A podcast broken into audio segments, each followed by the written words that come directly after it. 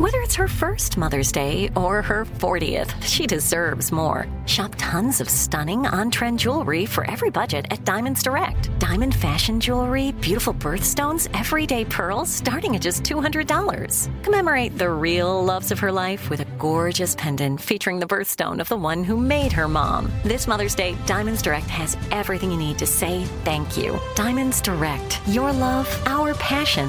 Online at diamondsdirect.com.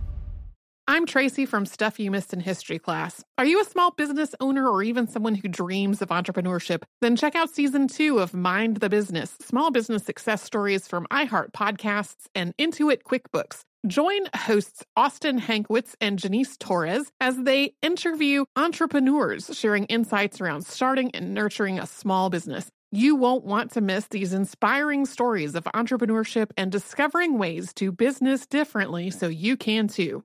What does every grocery store aisle now have in common? Products that come in paper packaging. And not just the obvious ones like cereal boxes and juice cartons. From beauty products to boxed water, there are more opportunities to go papertarian than ever before. So why should you? Because paper comes from a renewable resource and can be recycled up to seven times. Simply put, it's the smart choice for the environment. And it turns out the easiest choice for you. Learn more at howlifeunfolds.com slash papertarian. Planning your next trip? Choice Hotels family of 22 brands has over 7,400 locations and the perfect hotel for any traveler you want to be. Like a Cambria hotel serving up locally inspired craft cocktails for all my folks who maybe want to meet up and talk about Mad Royals. Check into a Radisson hotel with flexible workspaces for you strivers who listen during business travel. Or a Comfort hotel with free hot breakfast, family friendly pools, and big spacious rooms for the parents who listen with their kids and need a little retreat. What are you waiting for? Join Choice Privileges and start earning points your next stay. Find a stay for any you when you book direct at choicehotels.com, where travels come true.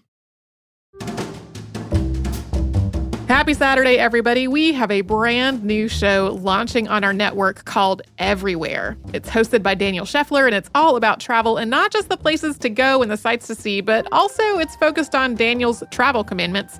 These are things like thou shalt travel with a conscience and thou shalt be polite, and how these things can become an ideal travel strategy. And I am on this show as well. Uh, Daniel and I do a segment together where usually we talk about the history of something that came up over the course of him discussing his travels because he has led a wild life and has traveled all the places and done some amazing things that you would never expect. Uh, and Daniel and I are rather fond of each other, so it sometimes dissolves into giggles or uh, snarkiness. but we both have a really, really good time, and I hope you have a great time listening to it. So, to go along with the travel theme of everywhere, today we are revisiting our previous episode on famed traveler Ibn Battuta, which originally came out in August of 2017. So, enjoy and stay tuned at the end for a peek at everywhere. Welcome to Stuff You Missed in History Class, a production of iHeartRadio's How Stuff Works.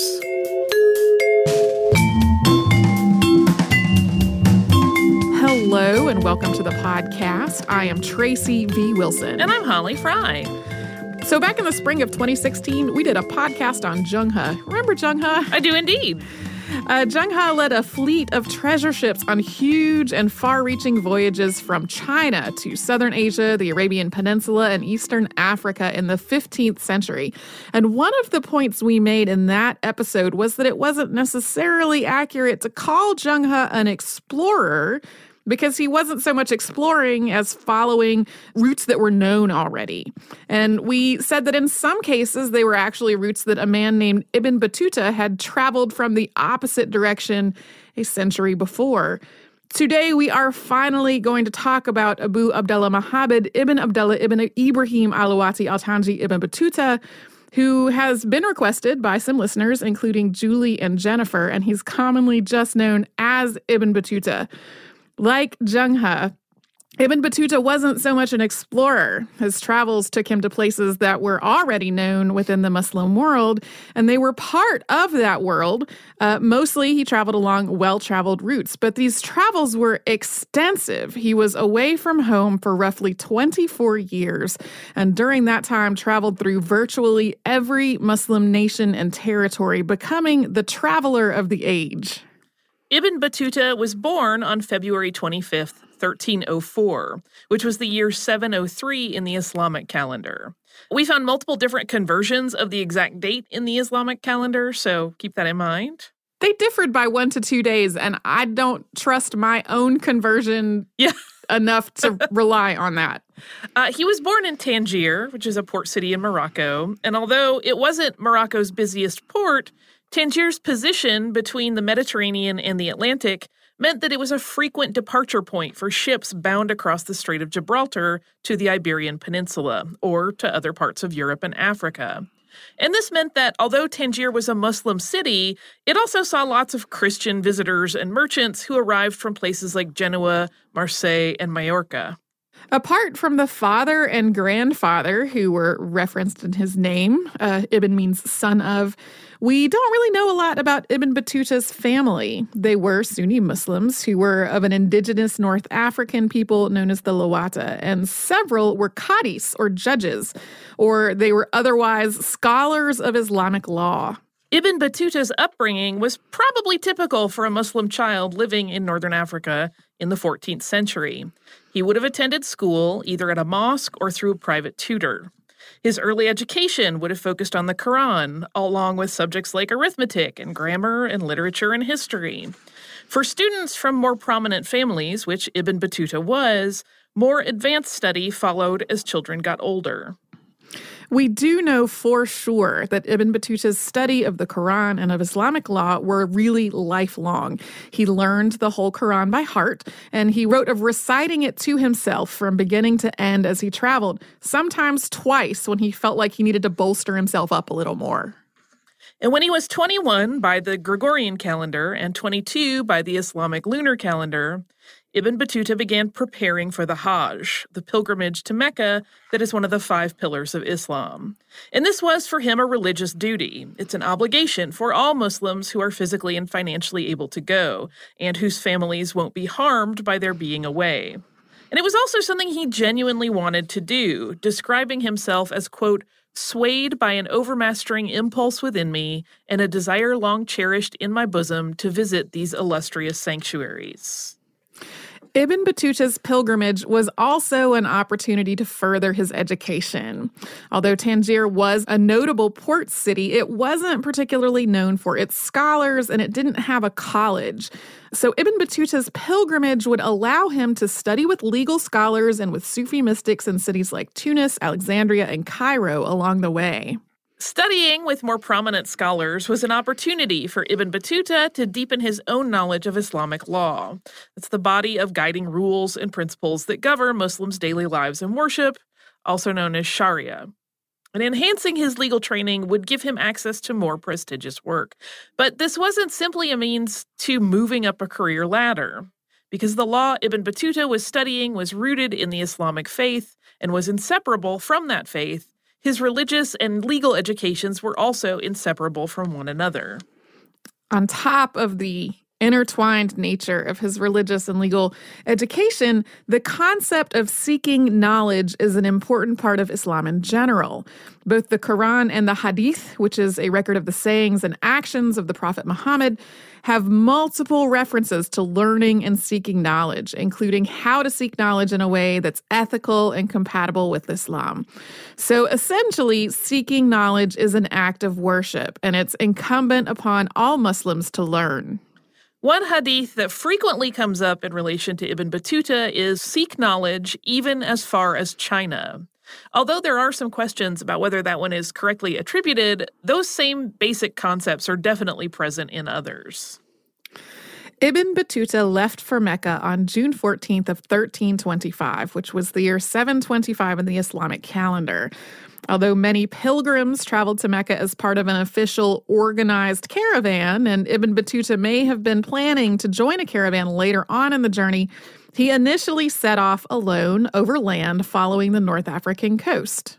And even though Ibn Battuta embarked alone, the Hajj is an annual religious observance, so other Muslims were also setting out for Mecca on their own pilgrimages, generally following the same roads and routes through northern Africa. So after about three weeks, he fell in with two companions, although they separated after they both got sick due to the severe summer heat. One companion actually died, and the other returned that person's body home.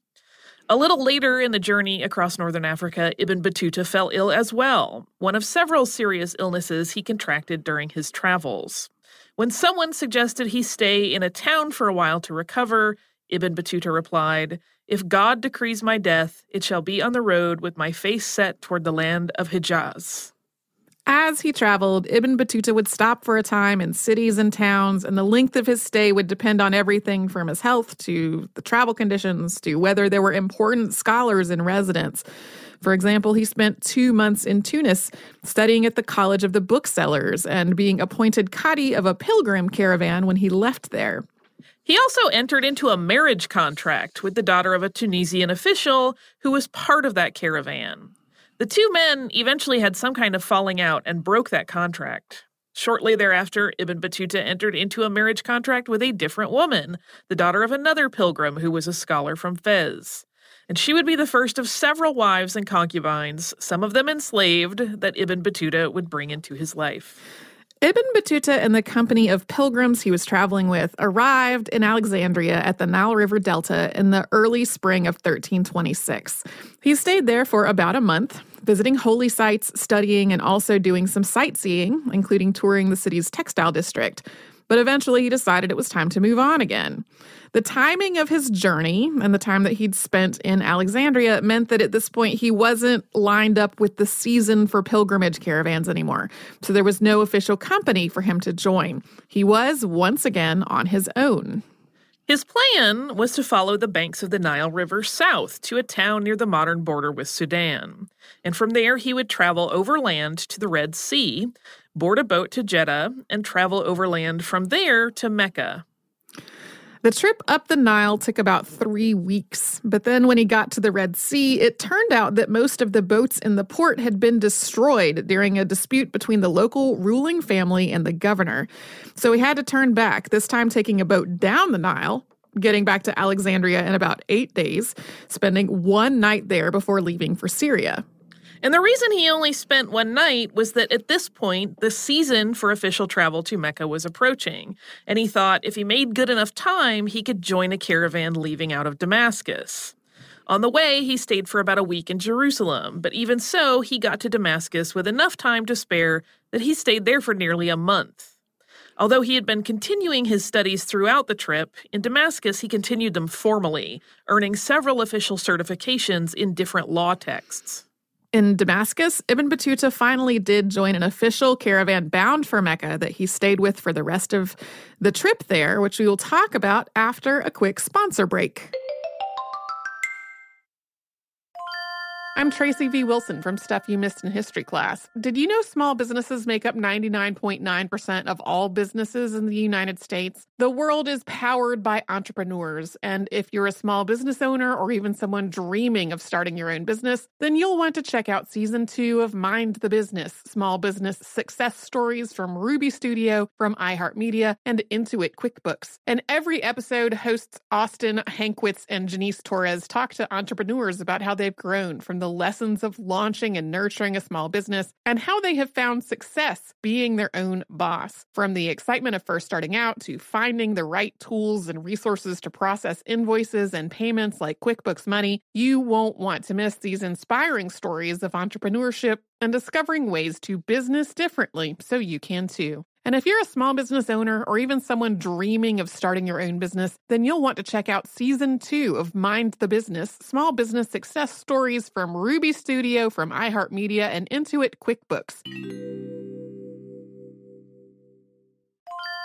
When you think about the future, what kind of technology do you envision? Whatever the future holds, artificial intelligence will undoubtedly be at the heart of it all. Join Graham Class as he hosts season two of Technically Speaking, an Intel podcast from Ruby Studio in partnership with Intel. Explore the future of technology that's rapidly evolving our world today with the help of AI. There is still so much work and research needed to fully understand the power and potential of AI, and Intel is at the forefront of implementing AI in revolutionary technology that's changing the world we live in for the better. In each episode, Graham interviews the minds transforming medicine and healthcare, retail, lifestyle, entertainment, personal computing, and more while pioneering new uses for AI in these spaces. Tune in every other Tuesday and explore the latest technology that's changing our world today and creating a more accessible tomorrow. Listen to Technically Speaking, an Intel podcast on the iHeartRadio app, Apple Podcasts, or wherever you get your podcasts.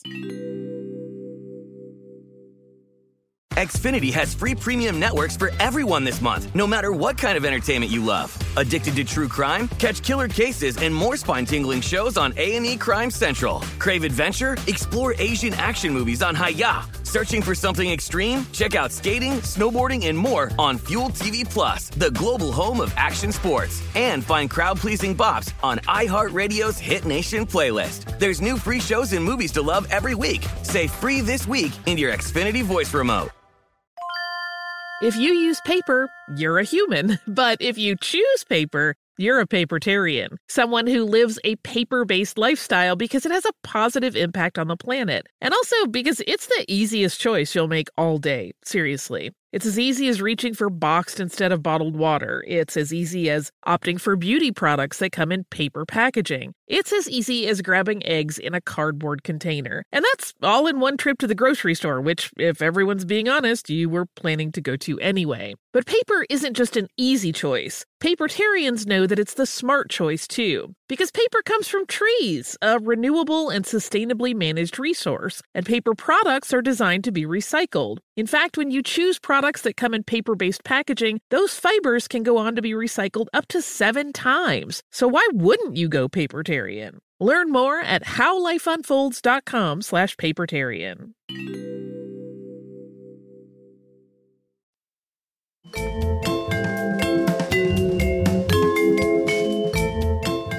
Battuta set out with a large caravan of pilgrims from Damascus on September 1st, 1326. This was more than a year after leaving his home in Tangier.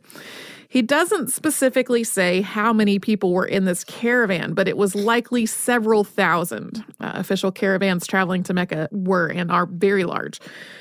First, they went to Medina, which is about 820 miles or roughly 1,300 kilometers away from Damascus, and the travel there took about 50 days. Once there, pilgrims took part in several days of religious rituals, including at the Mosque of the Prophet. And then from Medina, it was another 200 miles or 320 kilometers to Mecca, where Ibn Battuta finally arrived in October of 1326.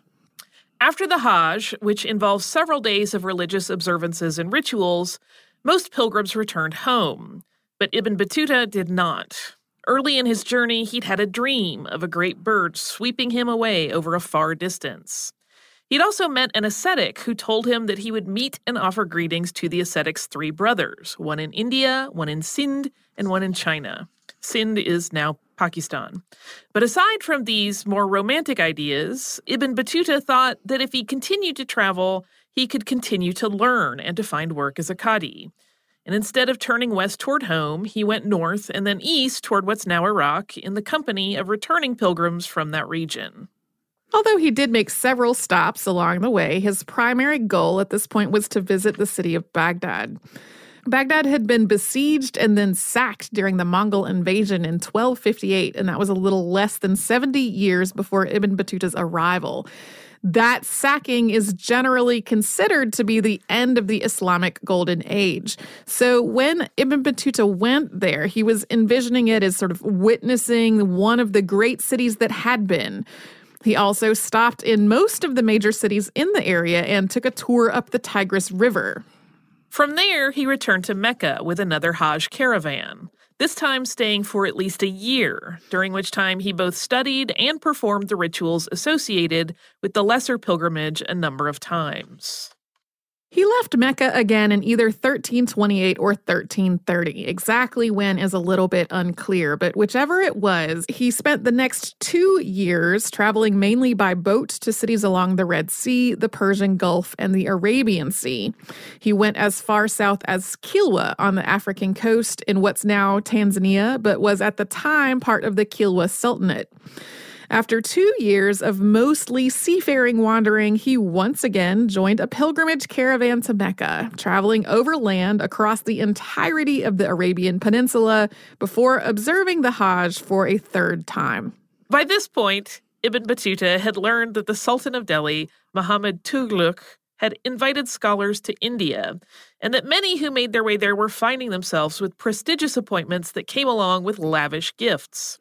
The Sultan had made a practice of specifically filling posts with foreign visitors, and Ibn Battuta hoped to be one of them. But to get there and to get an appointment, he needed a guide who spoke Persian, knew India well, and had contacts there who could help Ibn Battuta on his way. His initial plan seems to have been to try to find such a guide in Jeddah and then to have a relatively straightforward sea voyage to India. But he couldn't find someone with the skills and connections that he needed. So instead, he set off on a much, much more circuitous route overland, perhaps thinking that he might meet someone along the way. He first made his way back to Cairo and from there to the port city of Latakia on the Syrian coast before taking a ship across the Mediterranean Sea to Alanya in Anatolia, on the coast of what is now Turkey. And he then undertook a very roundabout two year trek that went to Constantinople through the Byzantine Empire, across the Asian steppe, and then through Afghanistan, finally crossing the Indus River in 1333 or 1335. He essentially went quite far to the north, following a zigzagging path between the Black Sea and the Caspian Sea before dropping southeast into India. If you look at a map, uh, this was not just an indirect way to go. Crossing the Asian steppe was also far more difficult than going by sea or by following some of the other overland routes. Taking the path that was both the long way and the hard way may have been because Ibn Battuta had already seen several of the cities along the Arabian Sea that they would have passed through if he had gone that way instead. He had resolved to never travel a path that he had traveled before if there was some other option available. That seems like it would get so problematic in a hurry. And apparently yeah, if, it did. there are there are lots of maps of his voyages online and there is very little like the arrow going two directions on the same right. path. And when it is, it's usually like, okay, yeah, that's there's not really a different way to go. Ibn Battuta spent about eight years in India, where he was named Qadi of Delhi, although for his first several months there, he spent his time accompanying the Sultan on hunting expeditions rather than hearing legal cases. He also had some trouble with money. He had purchased gifts for the Sultan, including horses, camels, and enslaved people along the way, with the hope that it was going to help him secure a good appointment. And although his appointment as Qadi came with an income, he just didn't have the same pool of wealth as many of the other Delhi elite to draw from. And he was expected to maintain an opulent lifestyle and to spend some of his income on gifts and payments to others, so he was soon in debt. Apart from his financial problems, his years in India overall also weren't particularly easy due to a combination of famines, uprisings, and political intrigue. At this point, India had a majority Hindu population that was being ruled by a minority Muslim government, which led to ongoing uprisings and religious violence. Around 1340, Ibn Battuta was appointed to lead an envoy from Delhi to China, and he left in the summer of 1341. He was tasked with ensuring the safety of a huge retinue, including hundreds of people, and gifts, including textiles, dishware, and weapons. Although they traveled under armed guard, they were attacked by Hindu insurgents only a few days out from Delhi.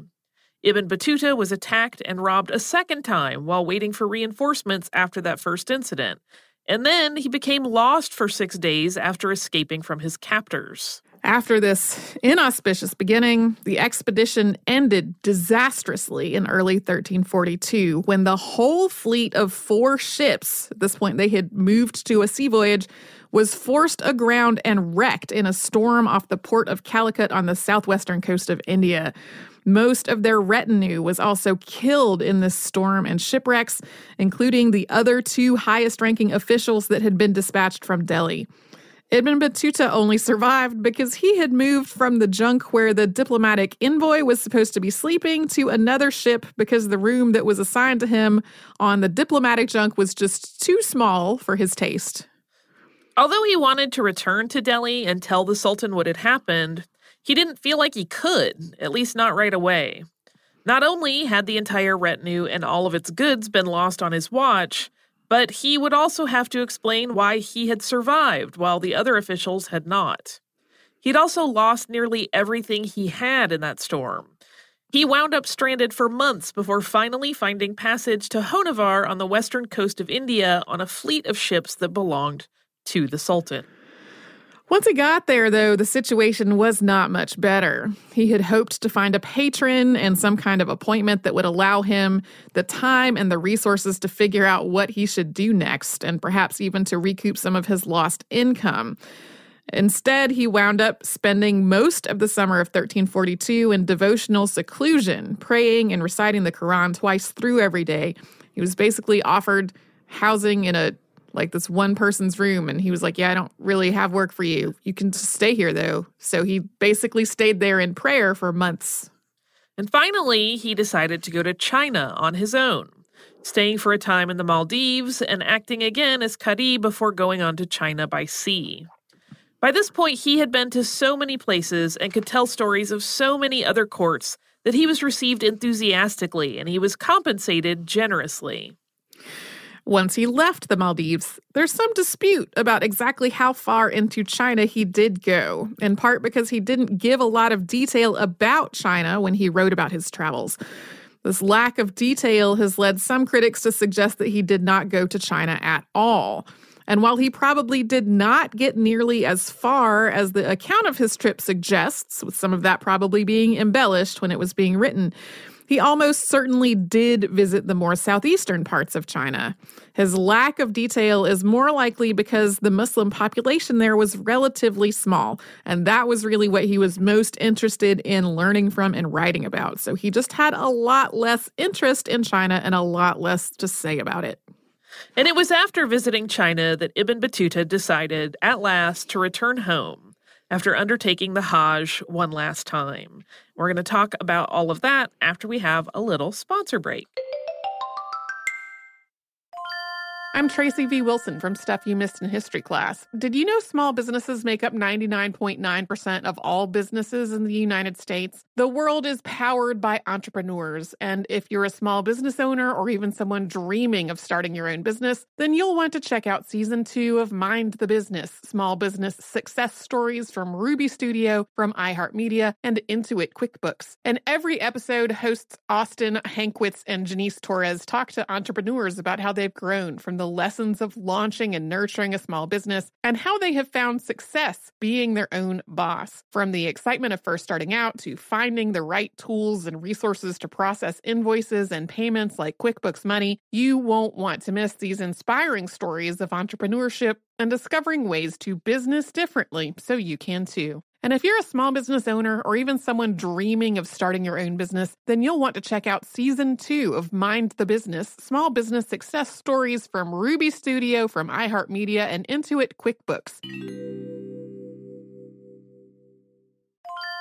When you think about the future, what kind of technology do you envision? Whatever the future holds, artificial intelligence will undoubtedly be at the heart of it all. Join Graham Class as he hosts season two of Technically Speaking, an Intel podcast from Ruby Studio in partnership with Intel. Explore the future of technology that's rapidly evolving our world today with the help of AI. There is still so much work and research needed to fully understand the power and potential of AI, and Intel is at the forefront of implementing AI in revolutionary technology that's changing the world we live in for the better. In each episode, Graham interviews the minds transforming medicine and healthcare, retail, entertainment, personal computing, and more while pioneering new uses for AI in these spaces. Tune in every other Tuesday and explore the latest technology that's changing our world today and creating a more accessible tomorrow. Listen to Technically Speaking, an Intel podcast on the iHeartRadio app, Apple Podcasts, or wherever you get your podcasts.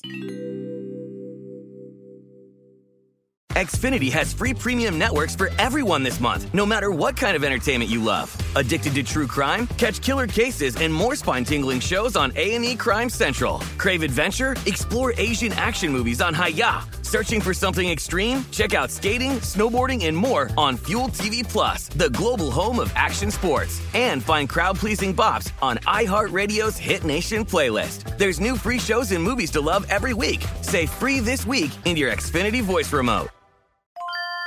If you use paper, you're a human. But if you choose paper, you're a papertarian, someone who lives a paper based lifestyle because it has a positive impact on the planet. And also because it's the easiest choice you'll make all day. Seriously. It's as easy as reaching for boxed instead of bottled water. It's as easy as opting for beauty products that come in paper packaging. It's as easy as grabbing eggs in a cardboard container. And that's all in one trip to the grocery store, which, if everyone's being honest, you were planning to go to anyway. But paper isn't just an easy choice. Papertarians know that it's the smart choice too, because paper comes from trees, a renewable and sustainably managed resource, and paper products are designed to be recycled. In fact, when you choose products that come in paper based packaging, those fibers can go on to be recycled up to seven times. So why wouldn't you go papertarian? Learn more at howlifeunfolds.com slash papertarian.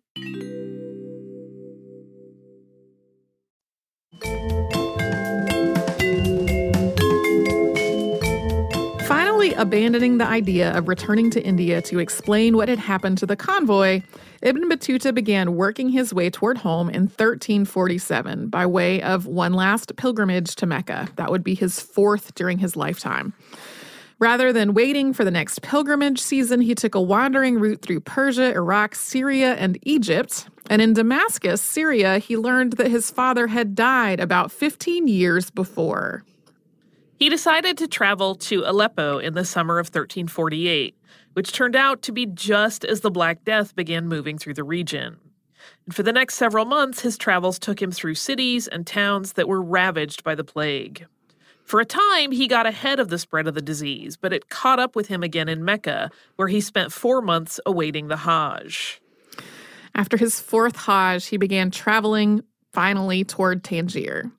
But once he arrived there, after his decades of absence, he learned that his mother had died of the plague only about six months before. Ibn Battuta didn't stay at home for long. He soon set out once again for a brief tour of Granada across the Strait of Gibraltar, followed by a return to Africa and a tour to the south, crossing the Sahara Desert to the Kingdom of Mali and the city of Timbuktu. Ibn Battuta finally returned to Fez, which was then the capital of Morocco, in 1354.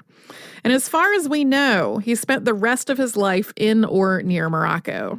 The Sultan, Abu Inan, asked him to write an account of his journey. And in doing this, Ibn Battuta worked with an amanuensis, Ibn Juzay, who was also a court poet. Ibn Juzay made his language poetic, added some actual poems, and probably embellished a few things while also bringing Ibn Battuta's account in line with literary standards of the time. The end result of all this work was finished on December 13th, 1355.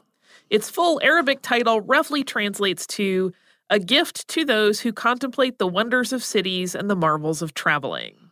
It's more commonly known as the Rihla, although Rihla is really a genre, essentially a travelogue within Islamic literature.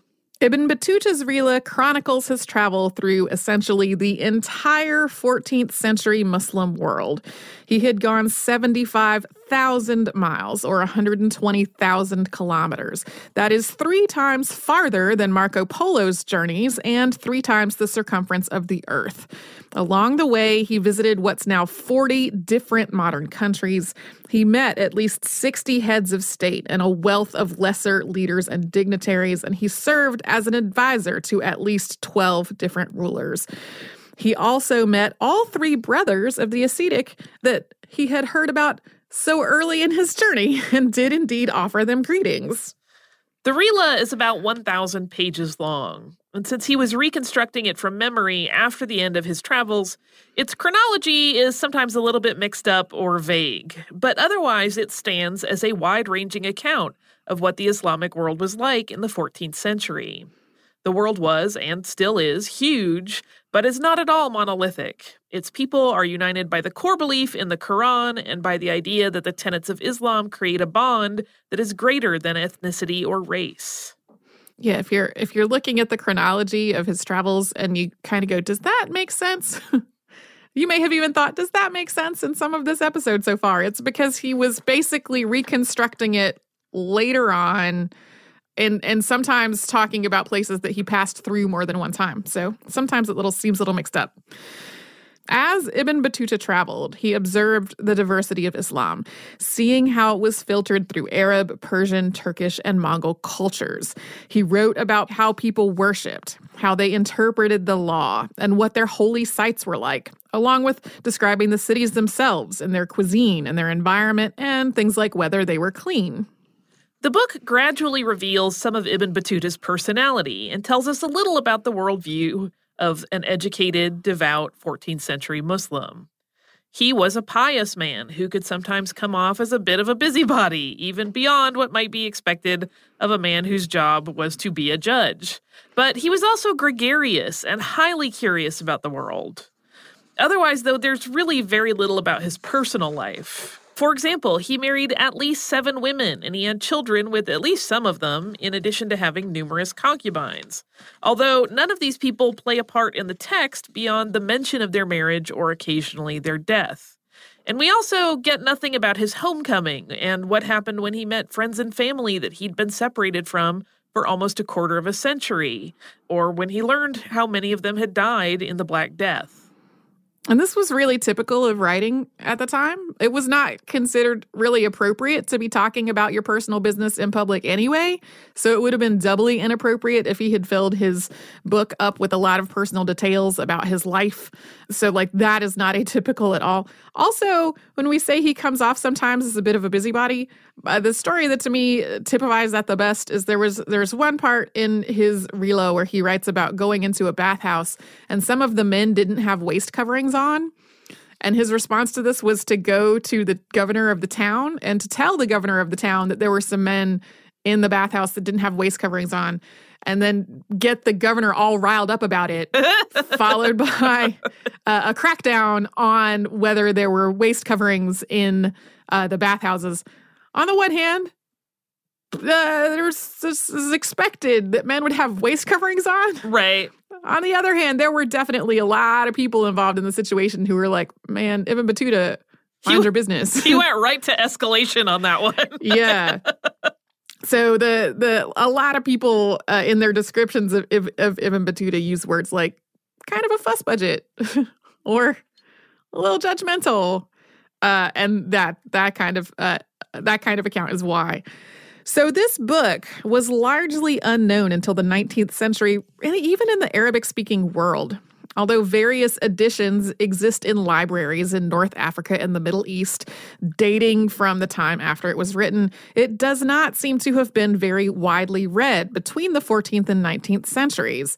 However, in a weird turn of events, French scholars found five manuscripts in Algeria after the French occupied Algeria in the 1830s, and these scholars began trying to piece together translations. A lot of the first translations in English were very heavily abridged, unsurprisingly, because it is a thousand pages long. And a complete English language translation project started in 1929. The Hakluyt Society, which is an English society that publishes scholarly editions of primary source texts about travel and geography, which is an amazingly specific mission, uh, published the first three volumes by the mid 20th century, but the fourth volume didn't come out until I think 1994. And it's actually unclear when Ibn Battuta died, although it was in the year 700 in the Islamic calendar, which would have been 1368 or 1369. A tomb in Tangier is traditionally considered to be his, but we don't actually know if that's the case. Today, there's also a shopping mall named for him in Dubai. and its courts are all themed after places that he went. And uh, a lot of commentators are like, not sure if Ibn Battuta th- would have thought this was cool or not. Yeah. He like he he did. I mean, obviously, he traveled for almost a quarter of a century in a time when travel was a lot more uncomfortable and and time consuming than it is in a lot of the world today. but the like the fact that um, he he was so particular about things. Uh, sometimes people are like, would Ibn Battuta walk in here and be like, oh, yeah, this is cool. I like the look of this place? Or would he be more like, hmm, not sure? Yeah, we don't know. Don't really know.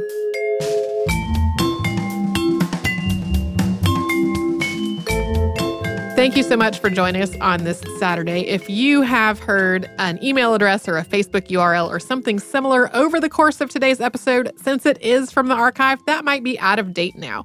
You can email us at historypodcast at howstuffworks.com. And you can find us all over social media at Missed in History. And you can subscribe to our show on Apple Podcasts, Google Podcasts, the iHeartRadio app, and wherever else you listen to podcasts. Stuff You Missed in History Class is a production of iHeartRadio's How Stuff Works. For more podcasts from iHeartRadio, visit the iHeartRadio app, Apple Podcasts, or wherever you listen to your favorite shows.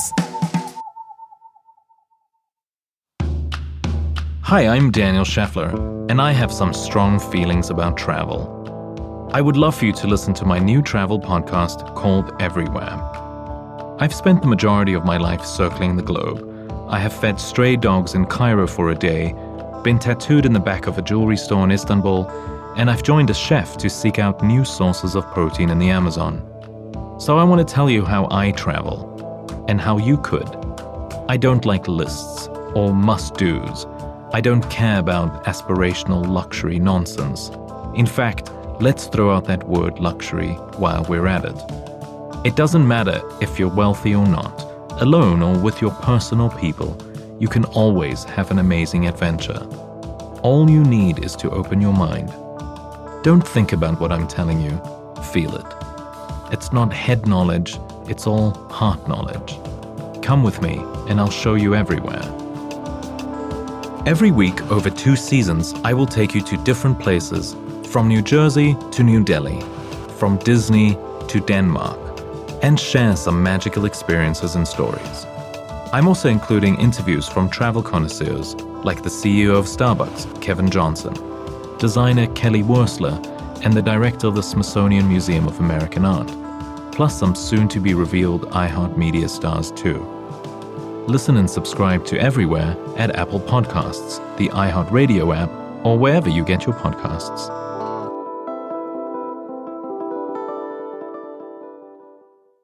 Xfinity has free premium networks for everyone this month, no matter what kind of entertainment you love. Addicted to true crime? Catch killer cases and more spine-tingling shows on A&E Crime Central. Crave adventure? Explore Asian action movies on Hi-YAH. Searching for something extreme? Check out skating, snowboarding, and more on Fuel TV Plus, the global home of action sports. And find crowd-pleasing bops on iHeartRadio's Hit Nation playlist. There's new free shows and movies to love every week. Say free this week in your Xfinity voice remote. We are the voice of NASCAR. The green flag is in the air, and we are underway. The great American race. The Motor Racing Network. NASCAR Cup, Xfinity, and Craftsman Truck Series Racing live on your hometown radio station and MRN or NASCAR.com. Martinsville, Talladega, the Chicago Street Course. We have the side by side action and last lap passes for the win. Photo finishes. Ryan Blaney will win. The voice of NASCAR, the Motor Racing Network. Network. Xumo Play is your destination for endless entertainment. With a diverse lineup of 350 plus live channels, movies, and full TV series, you'll easily find something to watch right away. And the best part? It's all free. Love music? Get lost in the 90s with iHeart 90s, dance away with hip hop beats, and more on the iHeartRadio music channels. No logins, no signups, no accounts, no hassle. So what are you waiting for? Start streaming at play.xumo.com or download from the app and Google Play stores today. All you can stream with Xumo Play. This is Malcolm Gladwell from Revisionist History. eBay Motors is here for the ride. With some elbow grease, fresh installs, and a whole lot of love, you transformed 100,000 miles and a body full of rust into a drive that's all your own. Brake kits, LED headlights, whatever you need, eBay Motors has it. And with eBay Guaranteed Fit, it's guaranteed to fit your ride the first time, every time, or your money back. Plus, at these prices, you're burning rubber, not cash. Keep your ride or die alive at ebaymotors.com. Eligible items only, exclusions apply.